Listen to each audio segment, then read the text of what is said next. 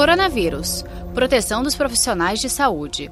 A importância desses equipamentos de proteção individual para vocês médicos. Como é que o senhor me explicou isso, doutor Marcelo? Bem, basicamente o, o, os equipamentos de proteção individual são, são fundamentais para toda a equipe de saúde, não só para os médicos médicos, enfermeiros, auxiliares, fisioterapeutas, até alguns profissionais entram mais no quarto, têm uma exposição muito maior. A gente pode fazer uma analogia com o trabalho dos bombeiros. Né? Os bombeiros, eles geralmente entram, quando todo mundo está saindo dos prédios, que tem um incêndio, saindo com medo, claro, na verdade, ele vai dentro do, do, do do, do prédio e tenta apagar de alguma forma o incêndio. Mas para isso ele precisa de equipamento de proteção. Você não pode pensar num bombeiro sem um capacete, sem cilindro de oxigênio, sem uma roupa especial. A mesma coisa para os profissionais da área de saúde, não só os médicos, claro. Né? Então, Uh, avental especial é importante, a máscara, e é uma máscara, aí sim para o profissional, ela é diferente, aquela máscara N95, um óculos é importante, é, um protetor facial, tem chamado de face shield,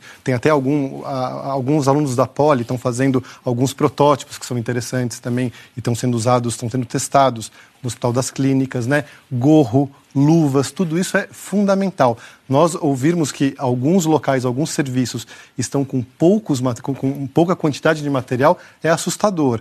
É, cerca de 15, 20% dos profissionais de saúde estão se contaminando em surtos de coronavírus em vários locais do mundo. Você tem um risco ocupacional para essas pessoas e você perde também uma força de trabalho que é fundamental. Eventualmente, um, um profissional doente ele vai ficar 14 dias de quarentena, a, a, com gravidades variáveis da doença, e vai, vai desfalcar uma equipe que é fundamental. E quando a gente fala de falta de equipamento, quando a gente fala de falta de respirador, a gente não está falando só de falta de dinheiro, não.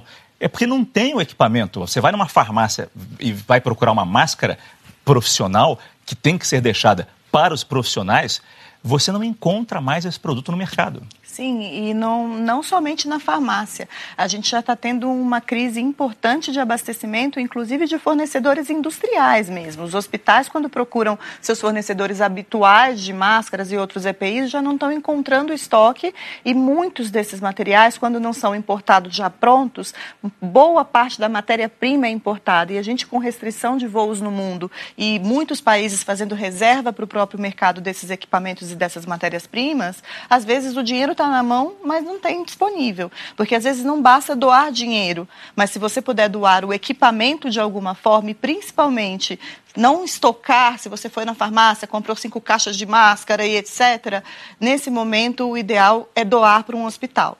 Saiba mais em g1.com.br barra coronavírus.